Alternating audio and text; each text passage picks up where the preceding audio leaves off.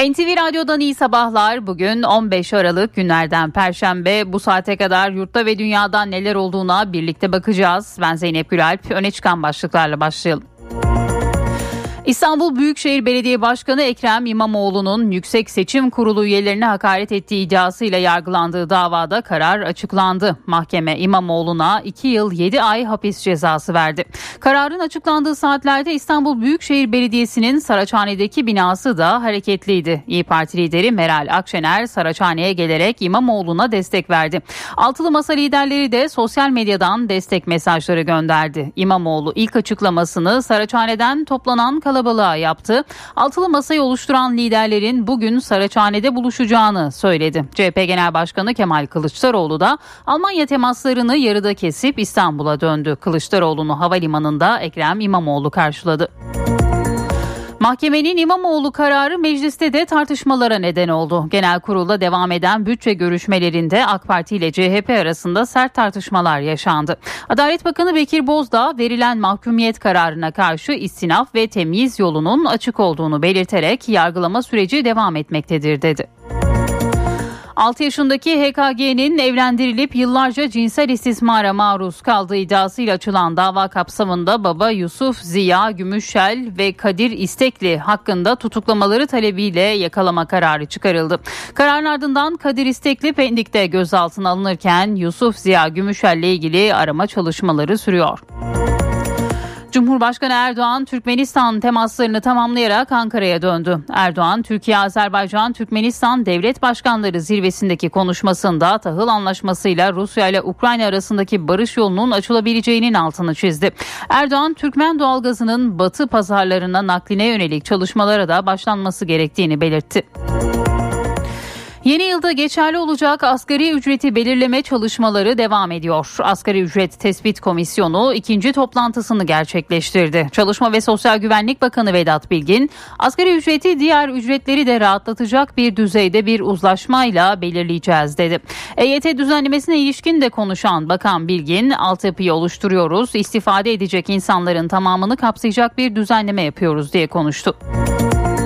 Zeytinliklerde madencilik yapılamayacak. Zeytinlik alanların madencilik faaliyetleri için kullanılmasına izin verecek düzenleme torba kanun teklifinden çıkarıldı.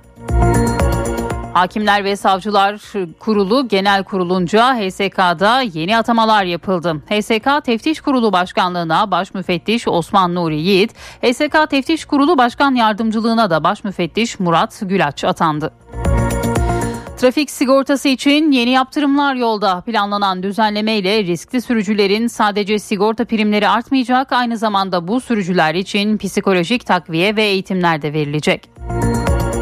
Amerikan Merkez Bankası Fed faiz kararını açıkladı. Fed yılın son toplantısında faizi 50 bas puan artırdı. Ardarda 7. kez faiz artıran Fed politika faizini %4,25-4,50 aralığına çıkardı. Fed Başkanı Powell gelecek toplantıda daha yavaş bir faiz artırımına gitmek mantıklı görünüyor açıklamasını yaptı.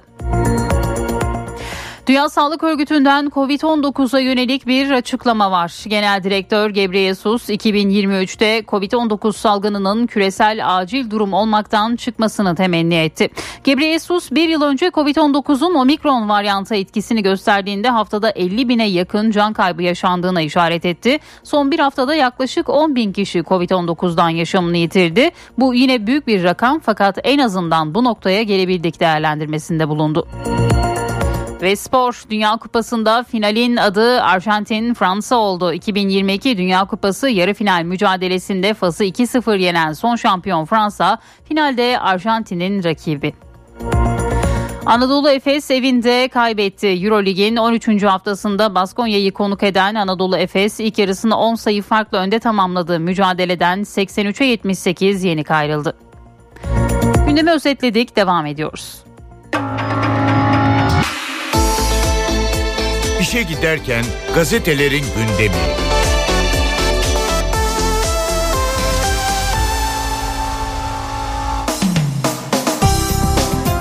Sabah gazetesiyle başlıyoruz. Türkmen gazına Türkiye rotası manşetini görüyoruz. Erdoğan Türkmenistan'da Türkmenistan Devlet Başkanı Serdar Berdi Muhammedov ve Azerbaycan Cumhurbaşkanı İlham Aliyev'le bir araya geldi. Türkiye, Azerbaycan ve Türkmenistan arasında 5 anlaşma imzalandı. Zirvede konuşan Erdoğan, Türkmen doğalgazının da batı pazarına nakli için çalışmaya başlamalıyız diyor. Cumhurbaşkanının bu açıklamaları da Sabah gazetesinin manşetinde yer buluyor. Köprüdeki hainlere gün yüzü yok. Bir diğer haber Yargıtay 34 vatandaşın şehit olduğu 15 Temmuz Şehitler Köprüsü davasında son sözü söyledi. Hain darbecilere verilen ibretlik cezaları onadı. Yargıtay 3. Ceza Dairesi eski yarbay Turgay Ödemiş ve eski binbaşı Ahmet Taştan'ın da aralarında bulunduğu sanıklara anayasayı ihlal ve nitelikli kasten öldürme suçlarından verilen rağmen 35 kez ağırlaştırılmış müebbet ve 3343 yıl hapis cezasını onadı. Kararda vatandaşların uyarılarına rağmen köprüdeki birliğe katılan askeri öğrencilere verilen berat kararı da bozuldu. Yine bu başlık da Sabah gazetesinin ilk sayfasındaydı. EYT'den herkes yararlanacak. SGK emeklilikte yaşa takılanlara yönelik dijital ortamda olmayan dosyaların kayıt çalışmalarını tamamladı. Bakan Bilgin kayıt sorunu yok. Altyapıyı oluşturuyoruz. İstifade edecek insanların tamamını kapsayacak bir düzenleme yapıyoruz dedi. Ve yine bu haberde sabahın ilk sayfasındaydı. Hürriyet'in manşetinde enerjide güç üçgeni çağrısı başlığını görüyoruz. Cumhurbaşkanı Erdoğan, Azerbaycan ve Türkmenistan liderleriyle birlikte gerçekleştirdiği üçlü zirvede enerji konularında önemli mesajlar verdi. İlham Aliyev ve Berdi Muhammedov'la Türkmenistan'ın Avaza kentinde buluşan Erdoğan, Türkmen doğalgazını Türkiye üzerinden batıya ulaştırmak için bir an önce harekete geçme çağrısı yaptı. Ayrıca Türkmenistan ve Azerbaycan'dan ülkemize elektrik nakli için de çalışmaya hazırız dedi Cumhurbaşkanı. İmamoğlu'na hapis cezası bir diğer haber. YSK üyelerine hakaretten yargılanan İstanbul Büyükşehir Belediye Başkanı Ekrem İmamoğlu'na 2 yıl 7 ay 15 gün hapis cezası verildi.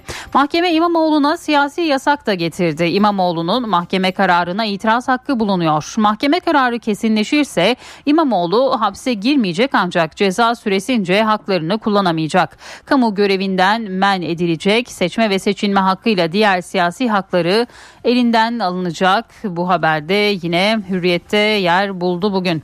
İstismarcıyla babaya tutuklama bir diğer başlık. Mahkeme kızı HKG'yi 6 yaşında evlendiren Hiranur Vakfı'nın kurucusu Yusuf Ziya Gümüşel'le küçük kızı istismarda bulunan Kadir İstekli'nin tutuklanmasına karar verdi. İstanbul Anadolu 2. Ağır Ceza Mahkemesi bu kararı Aile ve Sosyal Hizmetler Bakanlığı ile HKG'nin avukatının talebi üzerine aldı. Kaçma şüpheleri şüpheli bulunduğu e, gerekçesiyle iki sanığın tutuklanmasına karar verdi. Sanıklar hakkında yakalama kararı çıkarıldı. Karar üzerine Hiranur Vakfı'na giden polis iki zanlıyı bulamadı. İlerleyen saatlerde Kadir İstekli Pendik'te yakalandı diyor Hürriyet bugün.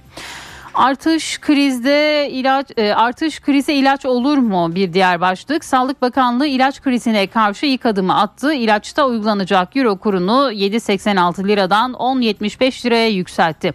Bu kararın krize çare olup olmayacağını taraflara sorduk diyor Hürriyet gazetesi. İlaç Firmaları Derneği'nden Ümit Dereli, kurdaki güncellemenin Aralık ayında yapılmış olması son derece olumlu ve çözüm için iyi niyetli bir yaklaşım diyor. Teis Başkanı Nurten Saydan yarayı iyileştirmez sadece pansuman olur diyor.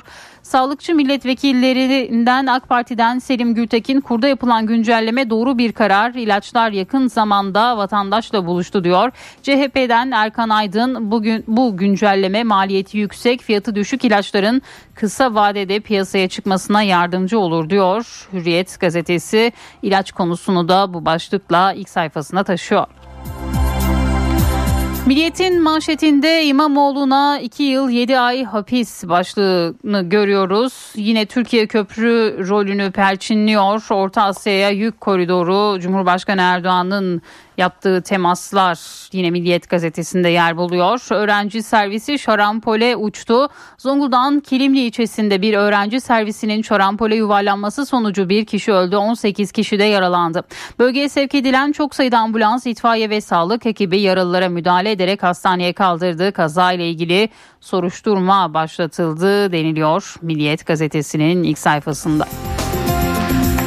Postanın manşetinde peki sen şimdi utanıyor musun başlığını görüyoruz. Hastanede hasta yakınları sudan bir sebeple sağlık çalışanlarına taş ve sopayla saldırdı. Saldırganlardan biri olay sırasında kalp krizi geçirdi ve az önce canlarına kastettiği sağlıkçılar tarafından hayata döndürüldü. O saldırgana ilk müdahaleyi yapan hemşire Tansu Titiz Sayın sadece şunu söyledi. Bu olay hiç olmamış gibi müdahale ettik. Bununla da gurur duyuyoruz dedi. Posta'nın manşetindeydi. Bu konuda finalin adı Fransa Arjantin Katar'da düzenlenen Dünya Kupası yarı final maçında Fas'ı Hernandez ve Kolomuani'nin attığı gollerle 2-0 yenen Fransa finalde Arjantin'in rakibi oldu diyor Posta bugün. Yeni Şafak'ın manşetinde de Türkmen gazını batıya taşıyalım başlığı yer buluyor. Cumhurbaşkanı Erdoğan'ın sözleri bir diğer haber ise Ukrayna'da hava savaşları başlığıyla. Ukrayna'daki savaşta sıcak çatışmanın yerine hava saldırıları alıyor. Amerika, Fransa, İtalya Kiev'e uzun menzilli hava savunma sistemi tedarik edeceğini duyurdu diyor. Bugün Yeni Şafak gazetesi Kızıl Elma göklerde Baykar tarafından geliştirilen Kızıl Elma ilk uçuşunu yaptı. Twitter'dan Kızıl Elma'nın uçuş videosunu paylaşan Baykar Yönetim Kurulu Başkanı Selçuk Bayraktar daha fazla yerde tutamadık uçtu Rabbimize şükürler olsun diye yazdı. Kızıl Elma 5 saat havada kalış süresi 3500 fit operasyonel irtifası ve yüksek manevra kabiliyetiyle öne çıkıyor diyor Yeni Şafak bugün. Cumhuriyet gazetesi İmamoğlu'na saray darbesi manşetini atıyor. Şu davaya ilişkin siyasi yasak kararı bir buçuk yıldan önce çıkmaz diyor hukukçular. Hakaret varsa bile hapis cezası verilemez. Karar kesinleşirse siyasi yasak uygulanabilir. Ancak bu 5-6 ayda sonuçlanacak bir süreç değil. Yerleşik yargı uygulamalarına bakarsak bu en az bir buçuk yıllık bir süreç diyor Cumhuriyet gazetesinde. Bir diğer başlık altılı masa oyuna gelmeyeceğiz deniliyor. AKP'nin hazırladığı ve başörtüsü serbestisiyle ailenin korunmasına yönelik düzenlemeler içeren anayasa teklifinde bütün olasılıklar referanduma çıkıyor.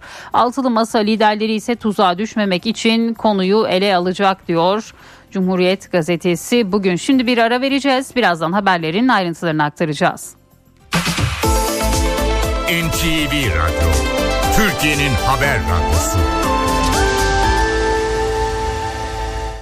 İş Bir Yatak köşedeki kitapçıyı sunar. Yatak uzmanından iş bir yatak.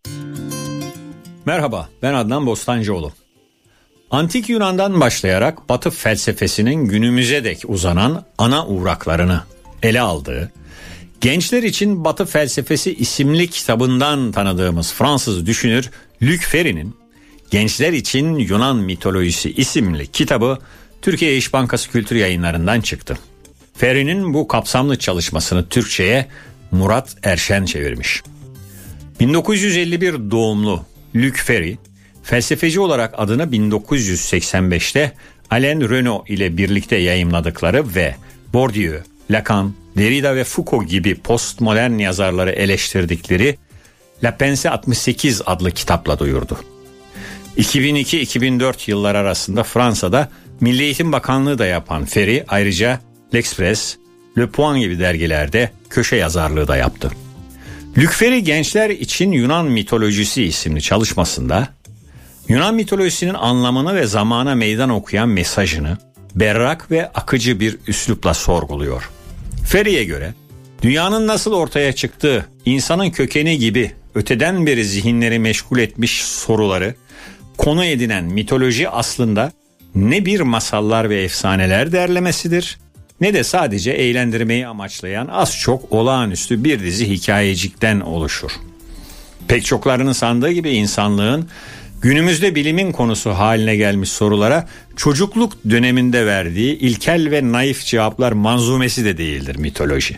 Yazara göre mitoloji insanın kozmos içindeki yerini ve rolünü anlamlandırma, iyi hayatın ne olduğunu düşünme çabasıdır ve bu anlamda felsefeyle bir süreklilik içerisindedir.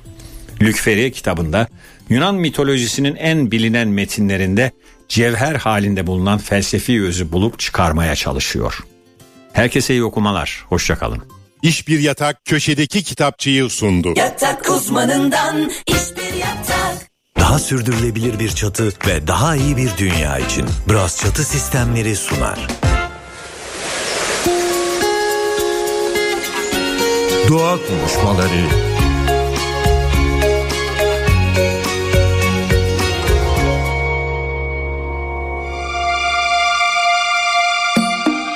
Bu hafta aslında birazcık da beslenme üzerine konuşmak istedik. Doğa ile beslenmenin, iyi beslenmenin, iyi yaşamın nasıl bir ilişkisi olduğunu. O yüzden Dilara Koçak bizimle birlikte. Kendisi bir beslenme uzmanı ve aynı zamanda sürdürülebilir yaşam savunucusu. Hoş geldiniz Dilara Hanım. Çok teşekkür ediyorum. Hoş bulduk. Şimdi hakikaten çok fazla takipçiniz var. Söylediğiniz şeyler çok önemli. Özellikle beslenme ve ekolojik yaşamla doğa ile ilişkisi açısından. Hep söylediğiniz bir şeyle başlayalım istiyorum. Tarif ettiğiniz bir iyi yaşam tarifi var. Bu iyi yaşam nasıl bir iyi yaşam ve ekolojik bir yaşamla nasıl bir uyumu var, ilişkisi var? Tabii e, uzun zaman iyi yaşam anlattım ben. Yaklaşık meslekte 30. yılımdayım. Çünkü iyiliğin bir bütün olduğunu düşünüyorum. Bedenen, ruhen, zihnen iyilik hali olmazsa toplam bir iyilikten bahsedemeyiz. Sadece beden sağlığı değil, ruh ve zihin bütünlüğü de önemli. Ama son 5-6 yılda öyle bir noktaya geldik ki artık bizim bu bütüncül sağlığımız yeterli değil. Artık gezegenin de sağlığı, dünyamızın sağlığı da eğer o ölçüde iyiyse biz iyi yaşamdan bahsedebiliriz. Bu yüzden de artık iyi yaşamı sürdürülebilir yaşam olarak anlatıyorum. Yaklaşık bir 5 yıldır. Çünkü toprak hasta, hava hasta, su hasta yani gezegen hastayken gezegeni iyileştirmeden bizim iyi olmamız, iyi yaşamamız mümkün değil. Daha sürdürülebilir bir çatı ve daha iyi bir dünya için Bras Çatı Sistemleri sundu.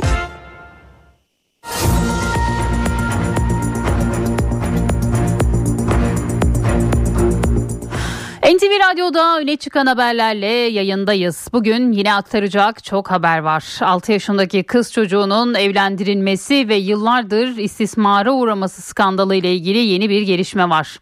Asgari ücret komisyonu ikinci toplantısını yaptığı EYT'ye ilişkin yeni açıklamalar var. Cumhurbaşkanı Erdoğan'ın Türkmenistan temasları ve verdiği mesajlar var. Hepsini aktaracağız. Önce dün yargıdan gelen İmamoğlu kararıyla başlayalım. Mahkeme İstanbul Büyükşehir Belediye Başkanı Ekrem İmamoğlu'na Yüksek Seçim Kurulu üyelerine hakaret ettiği iddiasıyla açılan davada 2 yıl 7 ay hapis cezası verdi.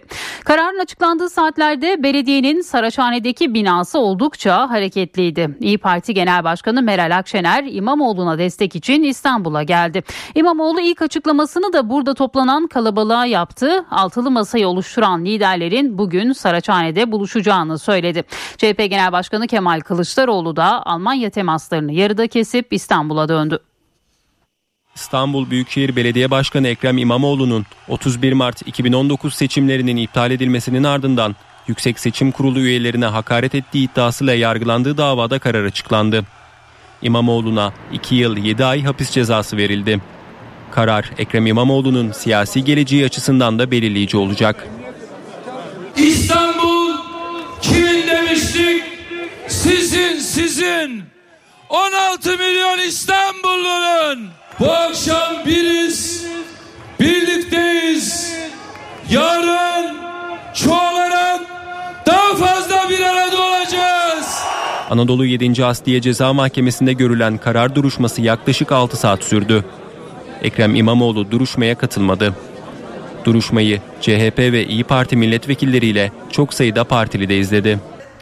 Avukatları Ekrem İmamoğlu'nun 31 Mart 2019 seçimlerinin ardından yaptığı açıklamanın YSK üyelerine değil İçişleri Bakanı Süleyman Soylu'ya cevap niteliğinde olduğunu savundular. Mahkeme İmamoğlu'nun avukatlarının reddi hakim ve İçişleri Bakanı Süleyman Soylu'nun dinlenmesi taleplerini kabul etmedi. Mahkemenin karar için verdiği arada Ekrem İmamoğlu sosyal medyadan bir çağrı yaptı. İstanbulluları Saraçhane'deki Büyükşehir Belediyesi'ne davet etti. İyi Parti Genel Başkanı Meral Akşener sosyal medya hesabından yaptığı açıklamada Ankara'dan yola çıktığını duyurdu. Anadolu 7. Asliye Ceza Mahkemesi'nin kararını açıklamasının ardından İmamoğlu ve Meral Akşener Saraçhane'deki toplananlara seslendi. Karara tepki gösterdiler. Bu cezayı dün benzer cezayı nasıl bu millet yırttıysa bugün verilen o cezayı da yırtacaksınız, yırtacaksınız. Ekrem İmamoğlu altılı masayı oluşturan liderlerin İstanbul'da buluşacağını açıkladı. Kararın ardından Almanya'daki temaslarını yarıda kesip İstanbul'a dönen CHP lideri Kılıçdaroğlu'nu havalimanında Ekrem İmamoğlu karşıladı. Saraçhane'ye geçen Kılıçdaroğlu burada kurmaylarıyla bir toplantı yaptı. Toplantıda CHP İstanbul İl Başkanı Canan Kaftancıoğlu, Ankara Büyükşehir Belediye Başkanı Mansur Yavaş, İzmir Büyükşehir Belediye Başkanı Tunç Soyer de hazır bulundu. Eğer bir yargı 16 milyon insanın hakkını gasp ediyorsa o yargı yargı değil. O yargı birilerine kendi iradesini teslim etmiş yargıdır. Onlara biz hakim demeyiz. Hakim olanların egemen olduğu bir yargı olur o yargı. O açıdan Sayın Başkan hiç moralini bozma. Yok, yok. Gülümsemeni sürdür. Kararın duyulmasının ardından mecliste de tartışmalar alevlendi. Bütçe görüşmeleri sırasında AK Parti ile CHP'liler arasında tansiyon yükseldi. Adalet Bakanı Bekir Bozdağ'dan da bir açıklama geldi. Biz bu kararın şeriklerini, ortaklarını biliyoruz. Talimatın nereden verildiğini biliyoruz. O kararı veren, o hükmü veren kişinin o hakim olmadığını biliyoruz. Bağımsız mahkemenin verdiği kararı yürütme organına veya başka yerlere yamamaya çalışmak bir aziyettir. Bu kabul edilemez. Bunu reddediyoruz. İstanbul Büyükşehir Belediye Başkanı Ekrem İmamoğlu'nun yargılandığı davada 2 yıl 7 ay hapis cezasına çarptırılması mecliste de gündemdeydi. Genel kurulda devam eden bütçe görüşmelerinde AK Parti ile CHP arasında sert tartışmalar yaşandı. Sandıkta kaybettiği itibarı mahkeme salonlarında aramaya başlamış. Sandıkta kaybettiğiniz itibarı duruşma salonlarında bulamayacaksınız, bulamayacaksınız. Kamu görevlilerine hakaret edildiği gerekçesiyle bağımsız ve tarafsız yargı kararını vermiştir. Hiç kimsenin hakaret etme özgürlüğü yoktur ve olamaz. Bir değerlendirmede Adalet Bakanı Bekir Bozdağ'dan geldi. Bozdağ, ilk derece mahkemesinin verdiği karar nihai değil, yargılama süreci devam etmektedir dedi. Karara yönelik eleştirilere de tepki gösteren Bozdağ, hakimlerin görevlerinde bağımsız olduğunu söyledi. Hiçbir makam veya kişi mahkemelere emir ve talimat veremez dedi.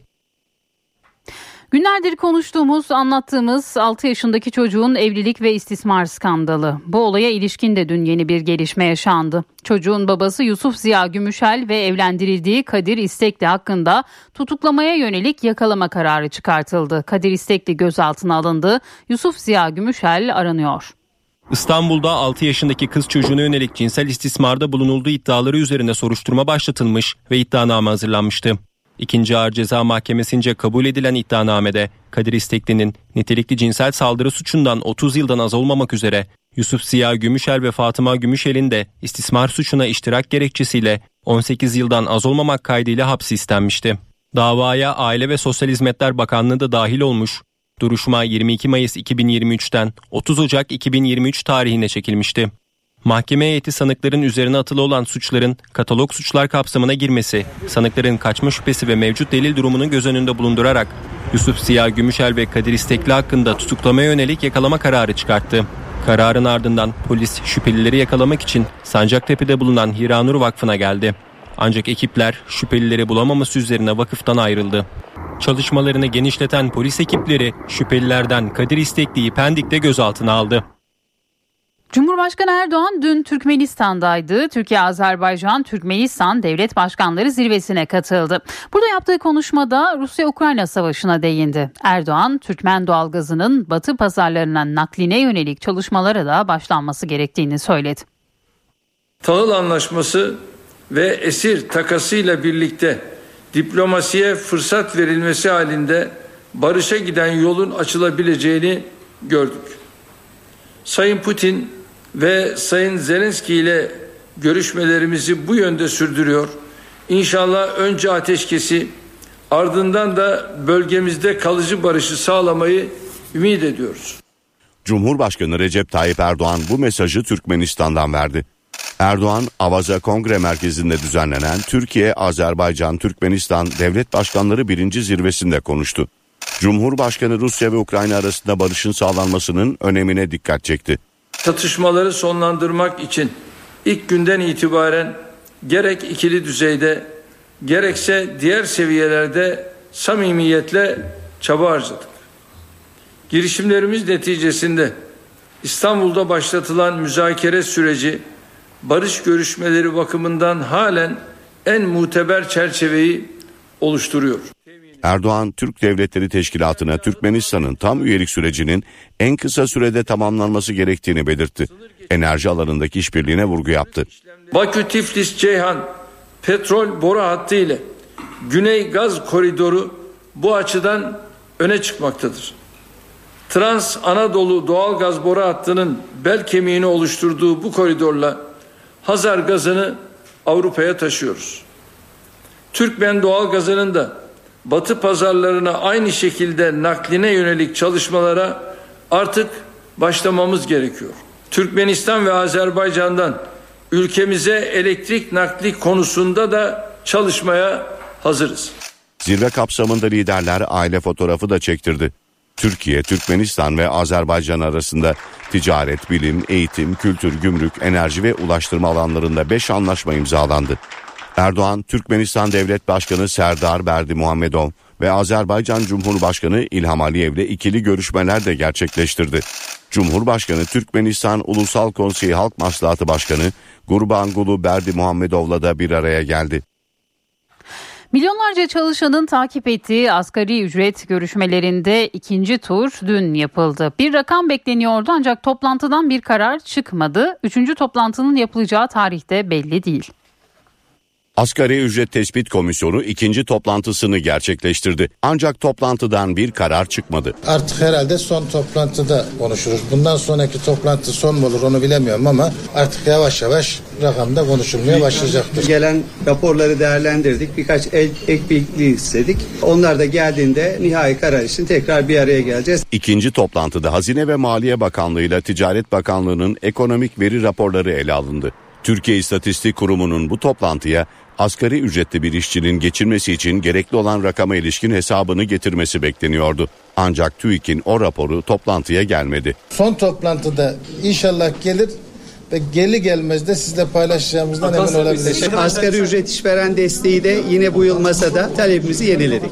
Üçüncü toplantının ne zaman yapılacağı henüz belli değil. Komisyonun çalışmalarını bu ay içerisinde tamamlaması ve halen 5500 lira olan asgari ücrete ne kadar zam yapılacağını belirlemesi gerekiyor. İnanıyorum ki asgari ücretle ilgili işçi ve işveren taraflarıyla birlikte belli bir uzlaşma sağlayarak Türkiye'nin bu demokratik mekanizmayı asgari ücret düzenlemesini diğer ücretleri de rahatlatacak bir düzeyde bir uzlaşmayla belirleyeceğiz. Geniş bir uzlaşmayla bunu gerçekleştiririz diye ümit ediyorum. Çalışma ve Sosyal Güvenlik Bakanlığı komisyon toplantıları öncesi bir anket yaptırmıştı. O ankete göre işçi ve işveren olmayanların asgari ücret beklentisi 7845 lira, işverenin beklentisi ise 7000 lira. Halen asgari ücretle çalışanlarsa 7630 lira olarak görüş bildirmişti. Türk İş ise açlık sınırı olarak açıklanan 7785 liralık rakamı zam pazarlığında başlangıç rakamı olarak kabul edeceğini açıklamıştı. EYT'lilerin durumu da merak ediliyor. Çalışma ve Sosyal Güvenlik Bakanı Vedat Bilgin emeklilikte yaşa takılanlar düzenlemesiyle ilgili de bir açıklama yaptı. AK Parti Genel Başkan Vekili Numan Kurtulmuş EYT düzenlemesinde bir takım teknik meseleler olduğunu söylemişti. Ankara'da gazetecilerin sorularını yanıtlayan Bilgin Teknik sorun adı üzerinde kayıtlarla ilgili sorunlar, sorunların çözüldüğünü söylüyoruz dedi. EYT konusunda altyapıyı oluşturduklarını da belirten Bilgin, istifade edecek insanların tamamını kapsayacak bir düzenleme yapılacak ifadesini kullandı. Dün tartışılan bir diğer konu da yemek kartlarıydı. Yemek kartları marketlerde artık kullanılmayacak mı sorusu gündemdeydi. Sosyal medyada da çok konuşulmuştu. Yemek Kartları Derneği Başkanı Öner Piyade bir açıklama yaptı. Piyade 1 Aralık 2022 itibariyle yemek ücreti konusundaki yeni mevzuatın yürürlükteki mevzuattan farklı bir düzenleme getirmediğini söyledi. Piyade yemek kartlarının eskiden olduğu gibi marketlerde kullanılabileceğini ifade etti. NTV Radyo İlaç fiyatlarına %36,77 zam geliyor. Fiyatlandırmada kullanılan euro değerini artıran karar resmi gazetede de yayımlandı. Sağlık Bakanı Fahrettin Koca kararı ilaç bulunamaması probleminin çözümü için ilk adım sözleriyle açıkladı. Ancak eczacılara göre sorunun çözülmesi için bu güncelleme yeterli değil. İlaç fiyatlandırmasında kullanılan 1 euro değeri 7 lira 86 kuruştan 10 lira 76 kuruşa yükseldi. Artış oranı %36,77. Bu kararla ilaç fiyatları da artacak. İlaç fiyatlarında artış oldu. E, vatandaşı nasıl yansıyacak? Ödeyecekleri katkı paylarında e, cüzi artışlar olacaktır. Ancak bir de ilaç fiyat farkı diye bir konu var biliyorsunuz. 135 lira bir ilaçta 30 lira fiyat farkı ödemek durumunda. Fiyatlarda 137 bir artış olunca cebinden çıkan fiyat farkında da bir artış olacak hastalarımızın. Artışta fiyat korumalı ürünlerde barem değeri 37 lira 10 kuruş, diğer ürünlerde ise barem değeri 19 lira 39 kuruşa yükseldi. Sağlık Bakanı Fahrettin Koca kararın ilaç bulunamaması problemine karşı alındığını söyledi. Bulunamayan ilaç sıkıntısı bir süredir gündemde. Ee, sizce yapılan bu düzenleme ilaç yokluklarına çare olur mu? Bunu biz de e, bekliyoruz. Bunu göreceğiz. Yılda biz ne diyoruz? 3-4 kere bu düzenlemenin yapılması lazım ani bir zam geldi. Şu anda depoların hepsi kapattılar sistemlerini. Maalesef ilaç bulamıyoruz. Geliyoruz eczane ilaç bulamıyoruz. 3 kalem yok bir kalem var. İnşallah zam gelir de ilaç bulunur. Kocanın paylaşımında yer verdiği Şubat ayında yapılması gereken fiyat güncellemesi erkene çekildi ifadesi Şubat ayında kur güncellemesi olmayacak mı sorusunu da gündeme getirdi. Eczacılara göre kur düşmediği sürece Şubat ayında yeni bir güncelleme şart. Aslında biz bu sene iki, iki güncelleme yapmadık diyor Sayın Bakan. Önümüzdeki düzenlemeyi geriye çektik diyor. O zaman herhalde yine böyle bir durum ortaya çıktığında bir müdahale etmek gerekir. Amerikan Merkez Bankası FED faiz kararını açıkladı. FED yılın son toplantısında faizi 50 bas puan artırdı. Ardarda 7. kez faiz artıran FED politika faizini %4,25 ile 4,50 aralığına çıkardı. FED Başkanı Powell da gelecek toplantıda daha yavaş bir faiz artırımına gitmek mantıklı görünüyor açıklamasını yaptı. Antalya'da selin vurduğu Kumluca, Finike ve Demre ilçeleri afet bölgesi ilan edildi. Kumluca'da pazartesi gününe kadar eğitime ara verildi. Ayrıca SGK ve vergi borçları da ertelendi. Çiftçilerin zararının giderilmesine yönelik süreç Tarsim üzerinden ilerleyecek bölgede yağış aralıklarla etkisini sürdürüyor. Türkiye'nin sunucusu olduğu sıfır atık kararı Birleşmiş Milletler Genel Kurulu'nda kabul edildi. 30 Mart Uluslararası Sıfır Atık Günü olarak ilan edildi. Cumhurbaşkanı Erdoğan'ın eşi Emine Erdoğan'ın öncülüğünde yürütülen Sıfır Atık projesi Birleşmiş Milletler Genel Kurulu kararıyla desteklenmiş oldu. Bu kararla 30 Mart Uluslararası Sıfır Atık Günü ilan edildi. NTV Radyo, Türkiye'nin haber radyosu.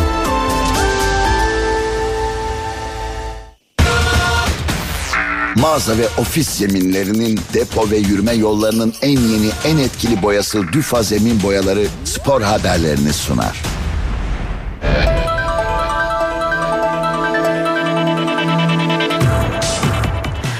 Kupası'nda finalin adı belli oldu. Yarı finalde turnuvanın sürpriz takımı Fas'ı 2-0 yenen Fransa şampiyonluk maçında Arjantin'le karşılaşacak. 5. dakikada Hernandez'in golüyle öne geçen Fransız ekip 79. dakikada Kolo Muayni ile farkı ikiye çıkartarak tur biletini aldı. Tarihte ardarda iki dünya şampiyonluğu kazanan üçüncü ülke olmanın eşiğine gelen Fransa'da sevinç büyüktü. Fransa'nın Arjantin'le karşılaşacağı büyük final pazar günü saat 18'de oynanacak. Kazanan taraf üçüncü dünya şampiyonluğunu kutlayacak.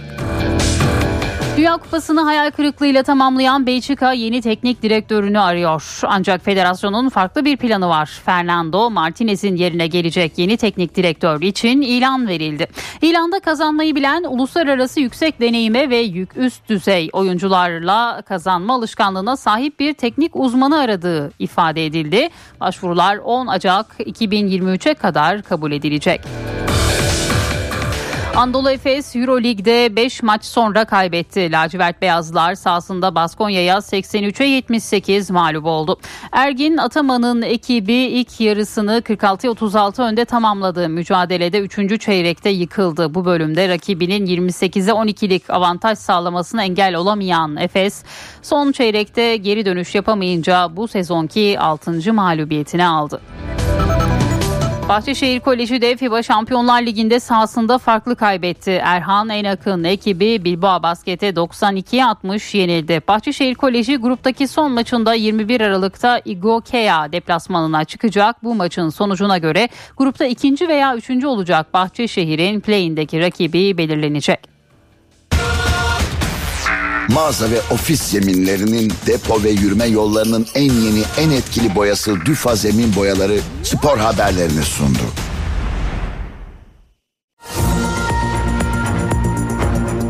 NTV Radyo'da yeni saati karşılıyoruz. Bu saate kadar gündemde hangi başlıkların öne çıktığına bakalım. İstanbul Büyükşehir Belediye Başkanı Ekrem İmamoğlu'nun Yüksek Seçim Kurulu üyelerine hakaret ettiği iddiasıyla yargılandığı davada karar açıklandı. Mahkeme İmamoğlu'na 2 yıl 7 ay hapis cezası verdi. Kararın açıklandığı saatlerde İstanbul Büyükşehir Belediyesi'nin Saraçhane'deki binası da hareketliydi. İyi Parti lideri Meral Akşener Saraçhane'ye gelerek İmamoğlu'na destek verdi.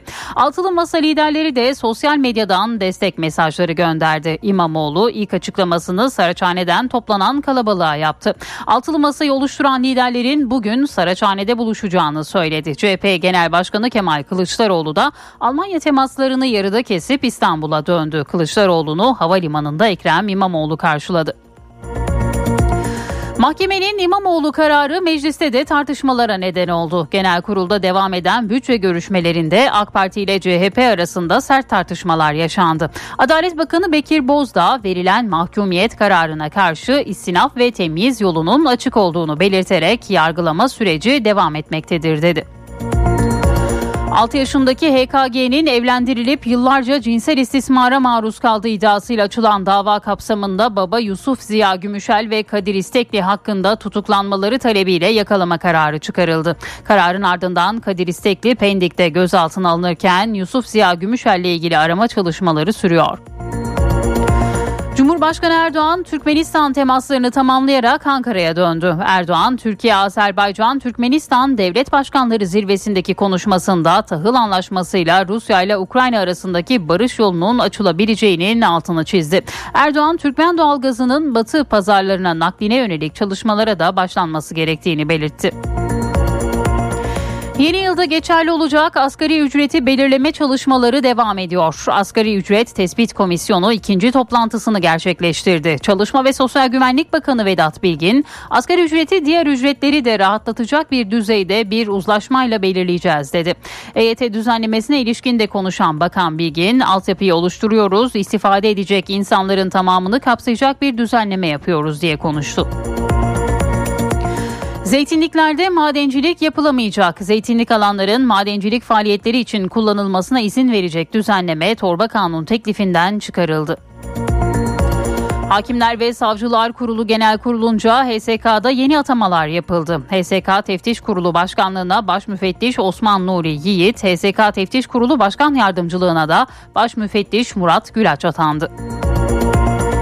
Trafik sigortası için yeni yaptırımlar yolda planlanan düzenleme ile riskli sürücülerin sadece sigorta primleri artmayacak aynı zamanda bu sürücüler için psikolojik takviye ve eğitimler de verilecek. Amerikan Merkez Bankası Fed faiz kararını açıkladı. Fed yıl sonu toplantısında faizi 50 bas puan artırdı. Ardarda 7. kez faiz artıran Fed politika faizini %4,25-4,50 aralığına çıkardı. Fed Başkanı Powell ise gelecek toplantıda daha yavaş bir faiz artırımına gitmek mantıklı görünüyor açıklamasını yaptı.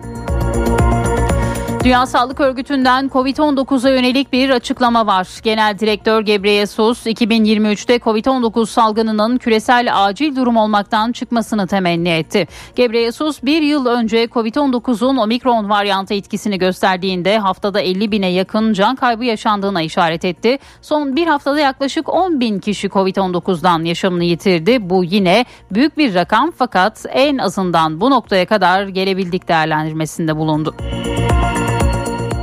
Ve spor Dünya Kupası'nda finalin adı Arjantin Fransa oldu. 2022 Dünya Kupası yarı final mücadelesinde Fas'ı 2-0 yenen son şampiyon Fransa finalde Arjantin'in rakibi. Anadolu Efes evinde kaybetti. Eurolig'in 13. haftasında Baskonya'yı konuk eden Anadolu Efes ilk yarısını 10 sayı farklı önde tamamladığı mücadeleden 83'e 78 yenik ayrıldı. Bu sabah öne çıkan başlıkları böyle devam edelim.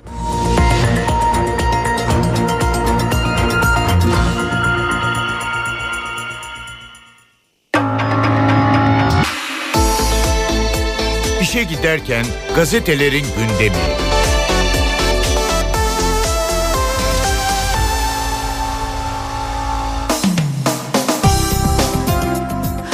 Sabah gazetesiyle başlıyoruz. Türkmen gazına Türkiye rotası manşetini görüyoruz. Şu, e, Erdoğan Türkmenistan'da Türkmenistan Devlet Başkanı Serdar Berdi Muhammedov ve Azerbaycan Cumhurbaşkanı İlham Aliyev'le bir araya geldi. Türkiye, Azerbaycan ve Türkmenistan arasında 5 anlaşma imzaladı. Zirvede konuşan Cumhurbaşkanı Erdoğan, Türkmen doğalgazının da batı pazarına nakli için çalışmaya başlamalıyız diyor. Bugün sabahın manşetinde. Köprüdeki hainlere gün yüzü yok. Bir diğer başlık Yargıtay 34 vatandaşın şehit olduğu 15 Temmuz Şehitler Köprüsü davasında son sözü söyledi. Hain darbecilere verilen ibretlik cezaları da onadı. Yargıtay 3. Ceza Dairesi eski yarbay Turgay Ödemiş ve eski binbaşı Ahmet Taştan'ın da aralarında bulunduğu sanıklara anayasa ihlal ve nitelikli kasten öldürme suçlarından verilen 35 kez ağırlaştırılmış müebbet ve 3343 yıl hapis cezasını onadı. Kararda vatandaşların uyarılarına rağmen köprüdeki birliğe katılan askeri öğrencilere verilen beraat kararı da bozuldu deniliyor. Bugün Sabah gazetesinin ilk sayfasında. EYT'den herkes yararlanacak. SGK emeklilikte yaşa takılanlara yönelik dijital ortamda olmayan dosyaların kayıt çalışmalarını tamamladı. Vedat Bilgin, kayıt sorunu yok, altyapıyı oluşturuyoruz. İstifade edecek insanların tamamını kapsayacak bir düzenleme yapıyoruz dedi ve bu haberde yine sabahın ilk sayfasındaydı. Hürriyet'in manşetinde enerjide güç üçgeni çağrısı başlığını görüyoruz. Cumhurbaşkanı Erdoğan, Azerbaycan ve Türkmenistan liderleriyle birlikte gerçekleştirdiği üçlü zirvede enerji konularında önemli mesajlar verdi. İlham Aliyev ve Berdi Muhammedov'la Türkmenistan'ın Avaza kentinde buluşan Erdoğan, Türkmen doğalgazını Türkiye üzerinden batıya ulaştırmak için bir an önce harekete geçme çağrısı yaptı. Ayrıca Türkmenistan ve Azerbaycan'dan ülkemize elektrik nakli için de çalışmaya hazırız dedi. Cumhurbaşkanının bu sözleri Hürriyet'in manşetiydi. İmamoğlu'na hapis cezası YSK üyelerine hakaretten yargılanan İstanbul Büyükşehir Belediye Başkanı İmamoğlu'na 2 yıl 7 ay 15 gün hapis cezası verildi. Mahkeme İmamoğlu'na siyasi yasak da getirdi. İmamoğlu'nun mahkeme kararına itiraz hakkı bulunuyor. Mahkeme kararı kesinleşirse İmamoğlu hapse girmeyecek ancak cezası süresince haklarını kullanamayacak. Kamu görevi görevinden men edilecek seçme ve seçilme hakkıyla diğer siyasi hakları elinden alınacak. İstismarcıyla babaya tutuklama bir diğer haber. Mahkeme kızı HKG'yi 6 yaşında evlendiren Hiranur Vakfı'nın kurucusu Yusuf Ziya Gümüşel'le küçük kıza istismarda bulunan Kadir İstekli'nin tutuklanmasına karar verdi. İstanbul Anadolu 2. Ağır Ceza Mahkemesi bu kararı Aile ve Sosyal Hizmetler Bakanlığı ile HKG'nin avukatının talebi üzerine aldı. Kaçma şüpheleri bulunduğu gerekçesiyle iki sanığın tutuklanmasına karar verdi. Sanıklar hakkında yakalama kararı çıkarıldı. Karar üzerine Hiranur Vakfı'na giden polis iki zanlıyı bulamadı. İlerleyen saatlerde Kadir İstekli Pendik'te yakalandı. Artış krize ilaç olur mu? Bir diğer haber Hürriyet'ten Sağlık Bakanlığı ilaç krizine karşı ilk adımı attı. İlaç uygulanacak euro kurunu 7.86 liradan 10.75 liraya yükseltti. Bu kararın krize çare olup olmayacağını taraflara sorduk diyor Hürriyet. Ümit Dereli İlaç Firmaları Derneği'nden diyor ki kurdaki güncellemenin Aralık ayında yapılmış olması son derece olumlu ve çözüm için iyi niyetli bir yaklaşım. Teis Başkanı Nurten Saydan diyor ki yarayı iyileştirmez sadece pansuman olur. Sağlıkçı milletvekilleri de AK Parti'den Selim Gültekin kurda yapılan güncelleme doğru bir karar. İlaçlar yakın zamanda vatandaşla buluşur diyor. CHP'den Erkan Aydınsa bu güncelleme maliyeti yüksek fiyatı düşük ilaçların kısa vadede piyasaya çıkmasına yardımcı olur diyor. Hürriyet gazetesi ilaç konusunu da bu şekilde ilk sayfasına taşıyor. Milliyetin manşetinde de Orta Asya'ya yük koridoru başlığını görüyoruz. Türkiye Orta Asya'da üretilen malları Avrupa'ya ulaştıracak yük taşımacılığında karayolu koridoru kurmak için stratejik adım atıyor deniliyor. İmamoğlu'na 2 yıl 7 ay hapis cezası yine Milliyet gazetesinde yer buluyor. Öğrenci servisi şarampole uçtuğu bir diğer başlık. Zonguldak'ın Kilimli ilçesinde bir öğrenci servisinin şarampole yuvarlanması sonucu bir kişi öldü, 18 kişi de yaralandı. Bölgeye sevk edilen çok sayıda ambulans, itfaiye ve sağlık ekibi yaralılara müdahalede e, ederek hastanelere kaldırdı. Kaza ile ilgili soruşturma başlatıldı. Bu haberde milliyetteydi. Göktaş'ın iadesi kabul edildi. Hablemitoğlu suikastı soruşturması kapsamında hakkında kırmızı bülten çıkarılan emekli albay Göktaş'ın Türkiye'ye iade talebi Bulgaristan tarafından kabul edildi. Kararın nihai nitelikte olduğu belirtildi. Göktaş hakkında tasarlayarak öldürme ve suç işlemek amacıyla kurulan örgüte üye olma suçlamaları bulunuyor deniliyor. Milliyet'in ilk sayfasında yer alıyor bu başlıkta. Yeni Şafak gazetesi de Türkmen gazını batıya taşıyalım manşetiyle çıkıyor. Cumhurbaşkanı Erdoğan'ın sözlerini aktarıyor. Ukrayna'da hava savaşları ise bir diğer haber. Ukrayna'daki savaşta sıcak çatışmanın yerini hava saldırıları alıyor. Amerika, Fransa ve İtalya Kiev'e uzun menzilli hava savunma sistemi tedarik edeceğini duyurdu diyor. Yeni Şafak gazetesi. Kızıl elma göklerde Baykar tarafından geliştirilen Kızıl elma ilk uçuşunu yaptı. Twitter'dan Kızıl elmanın uçuş videosunu paylaşan Baykar Yönetim Kurulu Başkanı Selçuk Bayraktar, daha fazla yerde tutamadık uçtu Rabbimize şükürler olsun diye yazdı. Kızıl Elma 5 saat havada kalış süresi 3500 feet operasyonel irtifası ve yüksek manevra kabiliyetiyle öne çıkıyor diyor Yeni Şafak gazetesi. Postanın manşetinde peki sen şimdi utanıyor musun sorusunu görüyoruz. Hastanede hasta yakınları sudan bir sebeple sağlık çalışanlarına taş ve sopayla saldırdı. Saldırganlardan biri olay sırasında kalp krizi geçirdi ve az önce canlarına kastettiği sağlıkçılar tarafından hayata döndürüldü. O saldırgana ilk müdahaleyi yapan hemşire Tansu Titiz Sayın sadece şunu söyledi. Bu olay hiç olmamış gibi müdahale ettik. Bununla da gurur duyuyoruz diyor ediyor. Bugün Hürri, e, affedersiniz Posta gazetesinin manşetinde yer buluyor. Finalin adı Fransa-Arjantin. Katar'da düzenlenen Dünya Kupası yarı final maçında Fas'ı Hernandez ve Kolo Muani'nin attığı gollerle 2-0 yenen Fransa finalde Arjantin'in rakibi oldu. Son şampiyon Fransa ile Messi ile Arjantin pazar günü karşı karşıya gelecek. Turnuvanın üçüncülük maçı ise Hırvatistan'la Fas arasında cumartesi günü oynanacak. Bu haberi de yine postanın ilk sayfasında gördük. Cumhuriyet gazetesi İmamoğlu'na saray darbesi manşetiyle kararı bugün aktarıyor. Bir diğer başlıksa siyasi yasak kararı bir buçuk yıldan önce çıkmaz. Hukukçular hakaret varsa bile hapis cezası verilmez. Karar kesinleşirse siyasi yasak uygulanabilir. Ancak bu 5-6 ayda sonuçlanacak bir süreç değil. Yerleşik yargı uygulamalarına bakarsak bu en az bir buçuk yıllık bir süreç diyor. Hukukçuların görüşü de bugün Cumhuriyet Gazetesi'nin ilk sayfasında yer buluyor. Altılı masa oyuna gelmeyeceğiz diyor bir diğer başlık. AKP'nin hazırladığı ve başörtüsü serbestisiyle ailenin korunmasına yönelik düzenlemeler içeren anayasa teklifinde bütün olasılıklar referanduma çıkıyor. Altılı masa liderleri ise tuzağa düşmemek için konuyu ele alacak diyor Cumhuriyet Gazetesi bugün. NTV Radyo İşletmenizi ve itibarınızı siber tehditlere karşı koruyan Berknet sunar. Profesör Murat Ferman'la evdeki hesap. Günaydın Sayın Ferman, mikrofon sizde.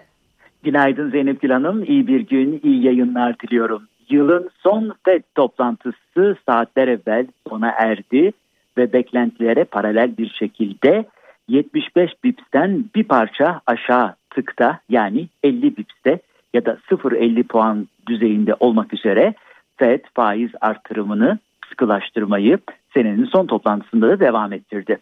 Tabii birkaç gün evvel gelen enflasyon rakamları Amerika Birleşik Devletleri'nde işlerin bir parça daha iyileştiği ve çekirdek enflasyon dahil olmak üzere manşet enflasyonda aşağı yönlü gidişin sürdüğüne işaret etmiş. Bu çerçevede özellikle sıkılaştırıcı politikaların ortaya çıkarttığı güçlü dolar sendromu altında tabiri caizse ezilen sermaye piyasaları yani borsalar, kripto paralar başta olmak üzere tabi bu arada altını da ihmal etmeyelim. Bütün bu varlıklarda bir parça yukarı yönlü hareketler ortaya çıkmıştı. Her ne kadar bu hareketler sonra bir parça daha makul düzeylere çekildiyse de dünkü açıklamalar ve dünkü karar özellikle kararın sonrasında e, hem yazılı FED karar metni hem de Powell'ın sorulara verdiği cevaplar anlaşılıyor ki Fed evet Şahin dozunda tutumunda bir parça aşağı yönlü bir parça ılımlaşma olmakla beraber 2023 yılında da faiz artırımına devam edecek. Bu dün e, artık açıklandı, ortaya çıktı.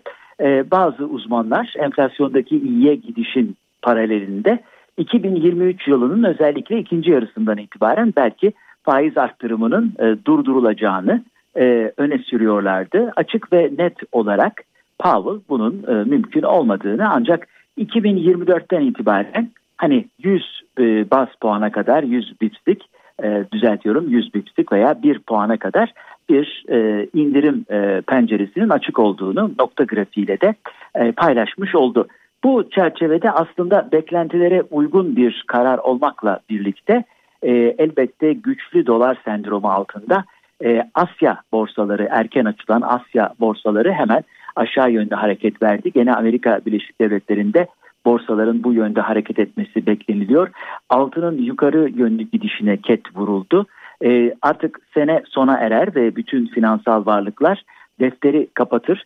Sene sonu e, değerlerini ortaya koymaya çalışırken Fed'in e, Şahin e, tutumunu sürdüreceği de anlaşılıyor. Tabii çok daha önemli bir başka nokta Fed'in son faiz artışıyla beraber e, politika faizi 2007 yılından bu yana en yüksek seviyeye çıktı. Oy birliğiyle alınan bu karar çerçevesinde e, sınırlayıcı duruş kavramına önem verildi, atıfta bulunuldu. Çünkü faizi artırmak suretiyle enflasyonu sınırlandırıcı ve yüzde iki hedefine doğru yönlendirici bir e, etki veya sonuç bekleniliyor. Tabii bu çerçevede 2024 yılı beklentilerinin de e, bir parça daha e, arttırıldığı yani 2023 yılında eğer bu artış devam edecekse düşük montanlı da olsa yani 75 bipsin altında da olsa e, 2024 yılında da geçerli olacak politika faiz tabelası bir parça daha yukarıya çekilmiş oldu. Esas son önemli bir noktayı da belirterek tamamlayalım. 2022 büyüme beklentisi Amerika Birleşik Devletleri ekonomisi için %0.2'den %0.5 seviyesine yükseltilirken 2023 yılına ilişkin beklentide ise aşağı yönlü bir revizyona gidildi.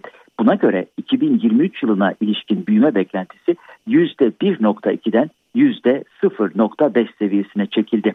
Benzer bir revizyon işsizlik beklentisinde de ortaya kondu. Ee, daha evvel e, Eylül sonu itibariyle %3.8'lik bir işsizlik oranı öngörüsü e, 2022 itibariyle bunun %3.7 olarak gerçekleşeceğini, önümüzdeki yıl ise %4.4 önceki tahminine göre bir parça daha bozularak 4.6 seviyesine çıkarılacağını gösteriyor. Evet bu rakamlar aslında Amerika Birleşik Devletleri ekonomisi ve derinliği için çok da alarm verici rakamlar değil. Unutmayalım dünyanın en büyük ekonomisinin düşük oranlı olsa da büyümeye devam etmesi hiç şüphesiz dünyada e, önümüzdeki dönemlerde yaşanacak sert iklimin e, daha az zararlı atlatılması bakımından önemli bir muhafaza veya koruma etkisi e, sergileyebilir.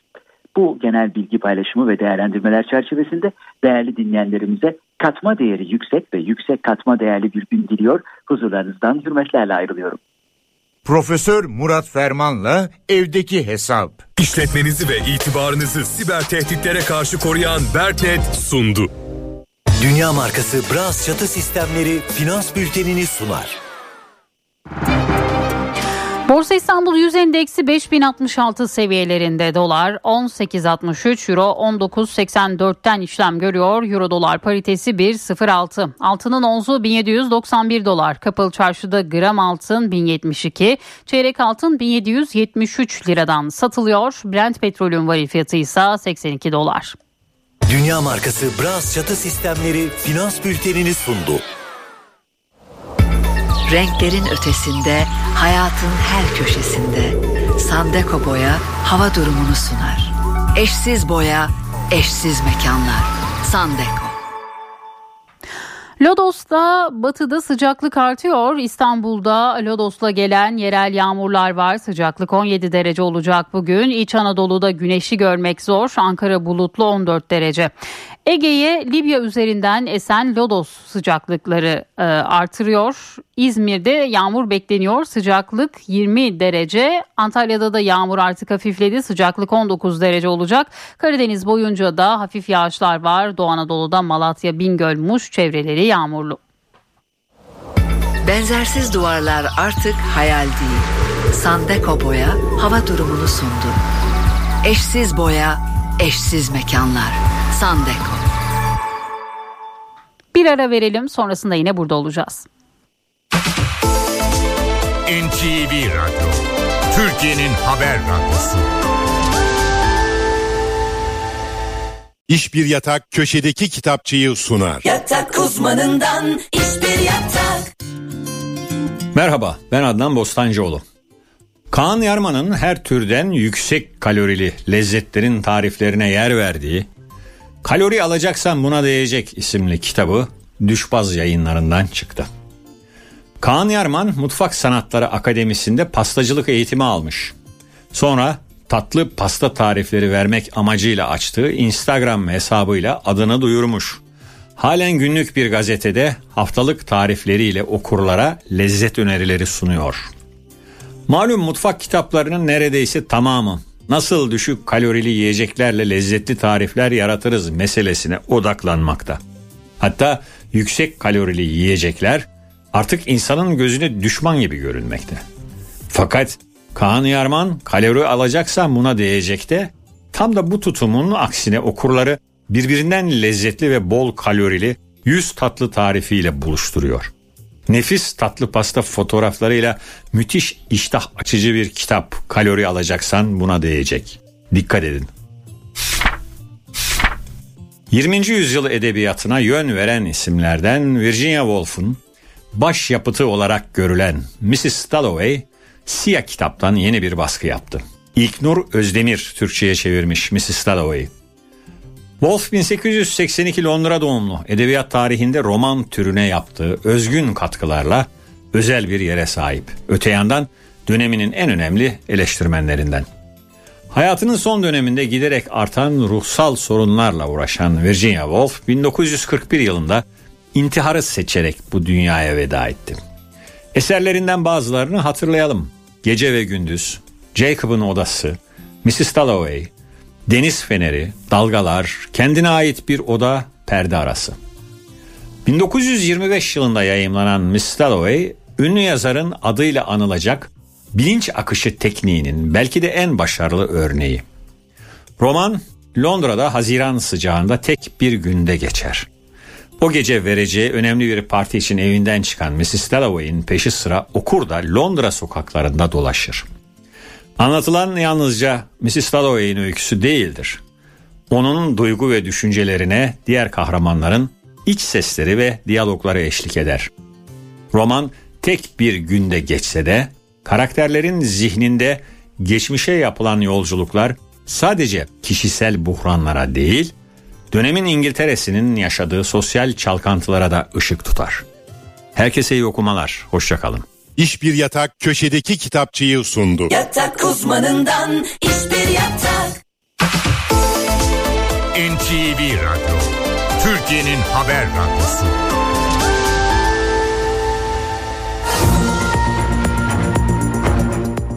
Saat 8.30 oldu. NTV Radyo'da haberleri aktarmaya devam ediyoruz. İstanbul Büyükşehir Belediye Başkanı Ekrem İmamoğlu'nun Yüksek Seçim Kurulu üyelerine hakaret ettiği iddiasıyla yargılandığı davada karar açıklandı.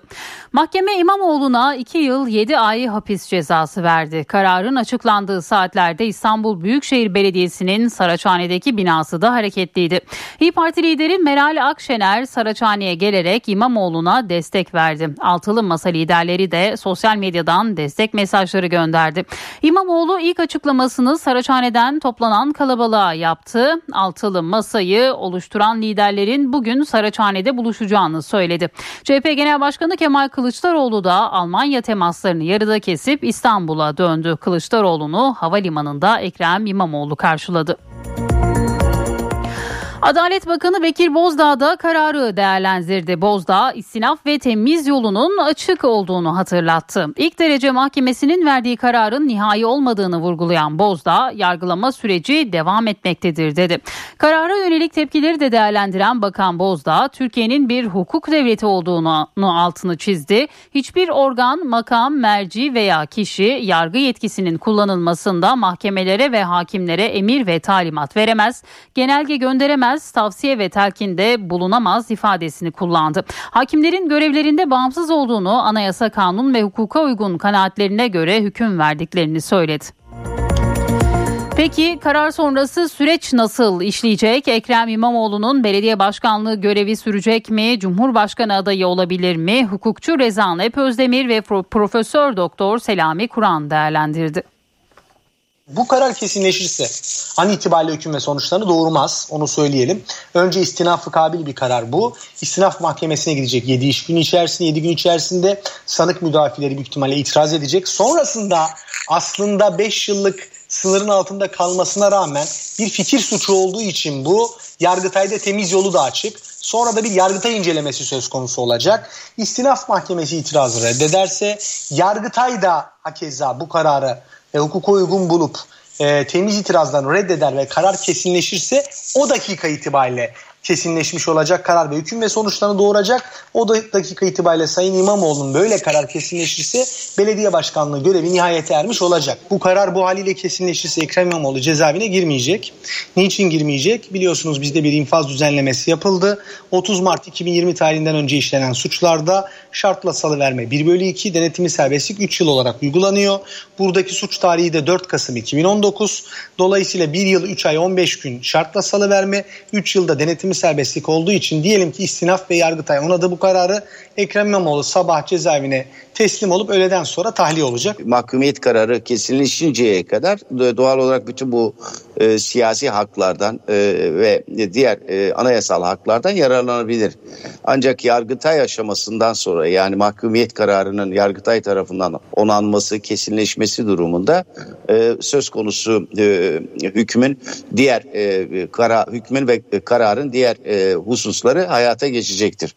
Dolayısıyla önümüzde yapılacak e, seçimlerde eğer süreç ben de öyle görüyorum yani en az bir buçuk iki yılı alır diye düşünüyorum. Verilen mahkumiyet kararı kesinleşmediği sürece Sayın İmamoğlu her türlü siyasi posta e, ve pozisyona aday olabilir.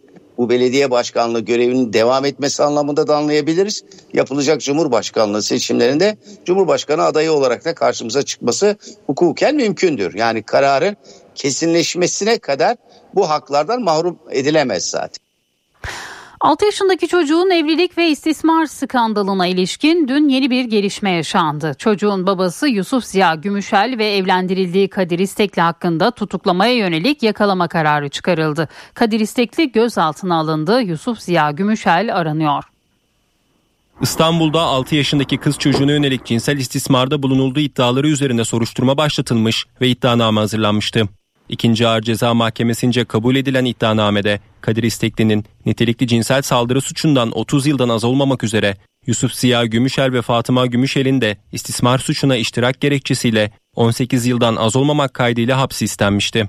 Davaya Aile ve Sosyal Hizmetler Bakanlığı da dahil olmuş. Duruşma 22 Mayıs 2023'ten 30 Ocak 2023 tarihine çekilmişti. Mahkeme heyeti sanıkların üzerine atılı olan suçların katalog suçlar kapsamına girmesi, sanıkların kaçma şüphesi ve mevcut delil durumunu göz önünde bulundurarak Yusuf Siyah Gümüşel ve Kadir İstekli hakkında tutuklamaya yönelik yakalama kararı çıkarttı. Kararın ardından polis şüphelileri yakalamak için Sancaktepe'de bulunan Hiranur Vakfı'na geldi. Ancak ekipler şüphelileri bulamaması üzerine vakıftan ayrıldı. Çalışmalarını genişleten polis ekipleri şüphelilerden Kadir İstekli'yi Pendik'te gözaltına aldı. Necip Hablemitoğlu suikastı faillerinden Levent Göktaş Türkiye'ye iade ediliyor. Türkiye'nin talebi Bulgaristan makamlarınca kabul edildi. Göktaş'ın Ankara Cumhuriyet Başsavcılığı'nın yürüttüğü soruşturma kapsamında tasarlayarak öldürme ve suç işlemek amacıyla kurulan örgüte üye olma suçlarından 5 Eylül 2022'de Bulgaristan'dan iadesi talep edilmişti. Bulgaristan Hasköy Bölge Mahkemesi'nin iade talebini reddetmesi üzerine karar Filibe İstinaf Mahkemesi'nde temiz edildi. Mahkeme Göktaş'ın Türkiye'ye iadesine karar verdi. Karar doğrultusunda Göktaş Türkiye'den gidecek görevlilerce teslim alınarak Ankara'ya getirilecek. Hakkında araştırılmış müebbet hapis cezası istenen Göktaş'ın ifadesinin alınmasının ardından cezaevine gönderilmesi bekleniyor. Asgari ücretin ne kadar olacağının belirleneceği komisyon toplantılarının ikincisi gerçekleştirildi. Çalışma ve Sosyal Güvenlik Bakanı Vedat Bilgin, asgari ücreti diğer ücretleri de rahatlatacak bir düzeyde bir uzlaşmayla belirleyeceğiz dedi.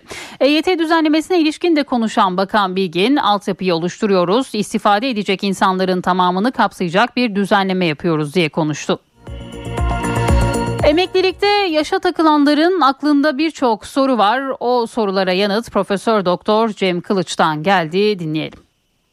Aralık ayında meclise sevk edilecek denildiği için tabii ki ciddi bir beklenti yaratıldı, bir umut e, yaratıldı. E, ama daha sonra Sayın Bakan şunu ifade etti. Yani bu iş kolay bir iş değil. Özellikle 99 öncesi kayıtlar, bu konudaki dijital ortama aktarılması vesaire bunlarda sıkıntı var. Ama bugün çözdük dedi. Son noktayı da Sayın Cumhurbaşkanı dün akşam, e, evvelsi akşam koydu. O da dedi ki e, bu ayın sonu itibariyle bitmiş olacak. Dolayısıyla e, hayırlı uğurlu olsun. Yani bundan sonra EYT konusu bitmiştir. Bize söylenen hep bugüne kadar aslında böyle ipucu olarak laf aralarında, satır aralarında söylenen yaş koşulunun olmayacağıydı. E, sonra bir 48-50 dendi. Ben bunları doğru bulmuyorum. E, bir defa EYT içerisinde EYT yaratmak gibi bir durum söz konusu olur. Hiç kimseye bu bağlamda e, ciddi bir fayda sağlayamazsınız. Kadın için 20 yıl, erkek için 25 yıllık sigortalılık süresinin kabul edilmesi ve 5000 prim gününün bulunmasıdır. Eğer bu koşullar varsa EYT kapanmalıdır. Herhangi bir yaş koşulu getirilmemelidir. NTV Radyo Dünyadaki gelişmelere bir haber turuyla bakalım. Rusya, Ukrayna'nın başkenti Kiev'e dün sabah bir kez daha dronlarla saldırdı. Ukraynalı yetkililer İran yapımı 10 dronun hava savunma sistemleri tarafından düşürüldüğünü duyurdu. Amerika Birleşik Devletleri ise Ukrayna'ya Patriot füze savunma sistemini göndermeye hazırlanıyor.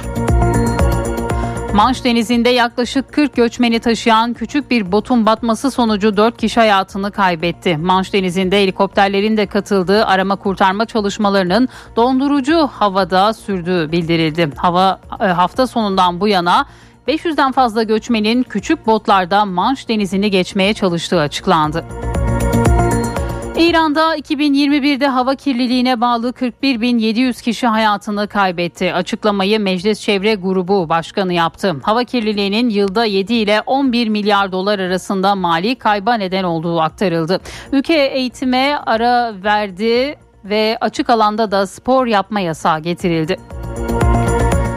Peru'da 30 günlük olağanüstü hal ilan edildi. Kararın ülke genelindeki protestolar nedeniyle alındığı belirtildi. Peru'da görevinden azledilen eski Cumhurbaşkanı Pedro Castillo'nun yerine de yardımcısı Dina Boluarte geçti.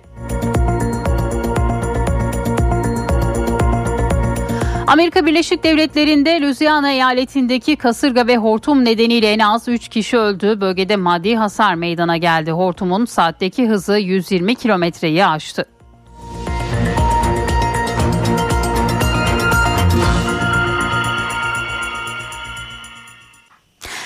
Dünya Kupası'nda son şampiyon Fransa Fas'ı yenerek finalde Arjantin'in rakibi oldu. Fransızlar başkent Paris ve birçok kentte galibiyeti kutladı. Peki Mavilerin finali Fransa basınında nasıl yankı buldu? NTV Strasbourg temsilcisi Kayhan Karaca'dan dinleyelim.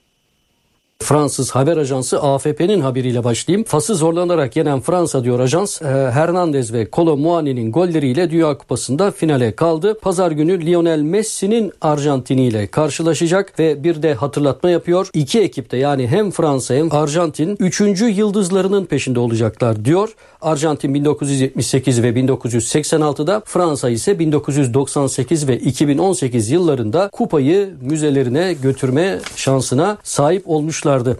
E, France Info haber kanalı e, Fransa Fas tuzağından kurtuldu diyor. E, bu arada Fas da mağlubiyete rağmen tarihe geçti hatırlatması yapıyor e, kanal.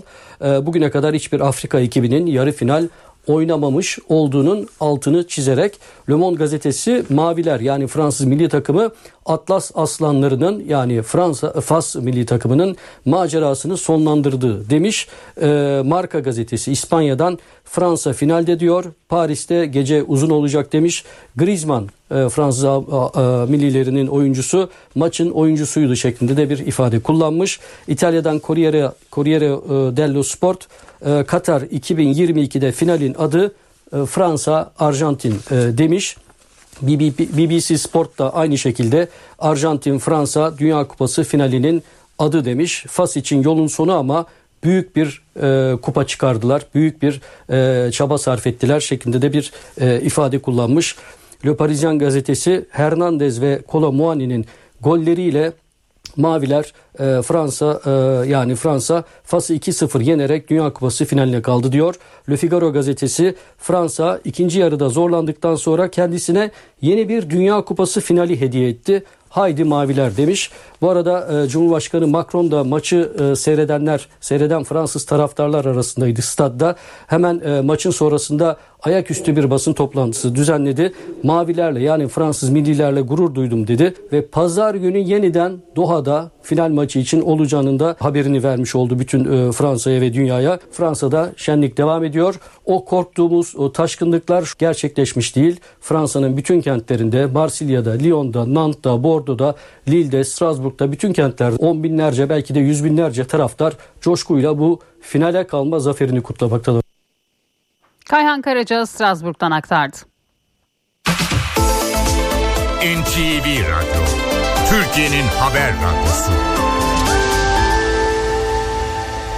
HDI Sigorta İstanbul'un yol durumunu sunar. HDI Sigorta İstanbul'da bu saat itibarıyla trafikte yoğunluk %56 seviyelerinde. Her iki köprüde de yoğunluk var. Anadolu yakasında köprüye giderken Beylerbeyi Çamlıca arasında Tem'de ise Kavacık İkbal Caddesi arasında sabah trafiği var.